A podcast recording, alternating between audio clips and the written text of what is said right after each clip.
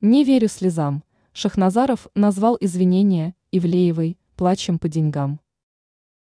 Критик Михаил Шахназаров высказался о недавней скандальной голой вечеринке блогера Анастасии Ивлеевой.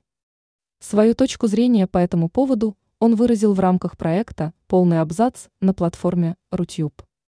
Он полагает, что ответственный за произошедшее является организатор данного мероприятия, которое не учла его возможные последствия. Подчеркивается, что блогеру дали шанс, однако она его не использовала. Ее заметили и дали возможность для того, чтобы зарабатывать. При этом, по словам критика, нормальный человек в подобной ситуации проводит работу над собой, чтобы по итогу подняться на новую ступень. Помимо этого, он высказался об обращении Евлеевой, в котором она просила прощения. По его мнению, это оказался плач по деньгам, а не извинения. Он обратил внимание на то, что не верит слезам на камеру. Он также задался вопросом относительно того, какие у блогера имеются таланты. Причем он подчеркнул, что она смогла стать кумиром немалого количества людей. Ранее Симоньян подсказали участникам голой вечеринки Евлеевой, как обелить себя –